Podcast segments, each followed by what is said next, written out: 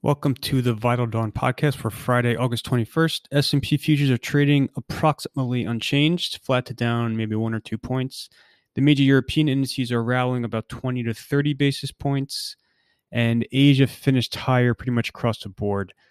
So, a couple moving pieces this morning. Biden's speech, the final night of the DNC, is garnering a lot of attention this morning. Um, you know, I think you can do a lot of political analysis on it. I think it was a fine, effective speech. Um, it should help him maintain his lead. I don't really think you're going to see poll numbers shift dramatically exiting either the DNC this week or the RNC next week.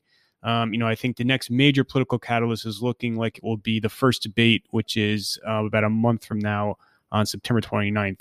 Um, so, like I said, a lot of focus on the DNC and Biden's speech today, but as far as markets are concerned, it shouldn't be too relevant. There are two big pieces of macro news this morning. The first being the flash PMIs. So, this is the first kind of big economic data point we'll see for the month of August. The numbers in Europe were mixed, mixed to weak. So, manufacturing was approximately in line with expectations, but services took a big step backwards. Um, services fell short, um, you know, for the overall eurozone as well as in France and Germany. So that's very much in focus. Uh, the Markit economics press release, which compiles the flash PMIs, um, just talk about how some of the increase in COVID figures that you've seen throughout certain European countries um, is weighing on services activity.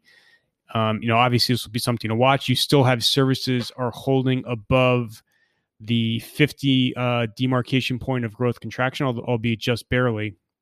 So, you know, clearly this is the latest piece of evidence pointing to the recovery in growth that we've seen really globally, um, in the but especially in the U.S. and Europe. You're starting to see it flatten out and plateau.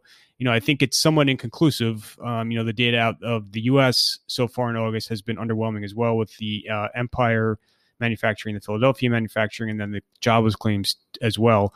Um, but I think it remains to be seen whether or not you're going to see you know another double dip, another steep decline, or whether we're going to just plateau for the foreseeable future, or this is just a pause before uh, another leg higher in the rebound. And I think you're just going to have to gather more data to kind of get a firmer sense of where things are headed.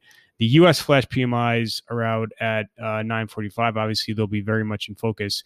I will say that if you have the U.S. flash PMIs, um, you know, even even come in in line with expectations or even just a little bit below, you probably could see a very sharp squeeze higher in the dollar. Um, the dollar is rallying this morning under an enormous amount of pressure. It's very much a consensus narrative that Europe is doing better economically. Um, and you also saw in the ECB minutes out this week too that there's you know some talk on the ECB that they may not have to expend their full pandemic uh, cr- uh, crisis toolkit, just given that trends are improving. So that narrative is very, um, you know, I think it's very prone to kind of uh, revert back. So, uh, like I said, I think if the U.S. flash PMIs are even just in line with expectations, you should see um, a pretty sharp dollar rally, which would, you know, obviously have implications for gold, um, so that's going to be something to watch. The other big piece of macro news was out of Washington. So there's been all this talk for the last several days about this quote unquote skinny stimulus deal. Um, Republicans have been floating this in the media. There's been a lot of talk about how the U.S. postal crisis, um, about which the House is going to hold a vote tomorrow, that this could help to um, bring the two sides together and and resume negotiations on fiscal stimulus. Pelosi spoke last night, essentially ruled that out. Um, she said it's not. This is not the time to be pursuing a skinny deal, a small deal. She still wants to go for the full amount.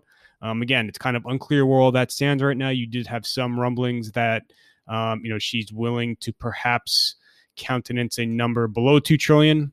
Um, that all remains to be seen, but you know it looks like she will not be pursuing this smaller, skinny deal, which means this process will probably extend into September. Um, and, you know, I think the market is still mentally penciling in something around a trillion and a half dollars, and that's probably fair.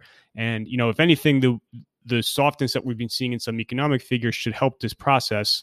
But I do think that the odds of nothing happening until after November are certainly rising, and that's I think that's something that um, you know investors should definitely take more note about. Um, so those are the major macro themes for today. Um, you know, I think the price action yesterday in the U.S. was just very indicative of what's happening in the entire marketplace, where Um, you know, you have all the groups that are very exposed to underlying economic momentum, banks in particular. I think banks are the biggest tell for as far as market sentiment for how the economy is trending.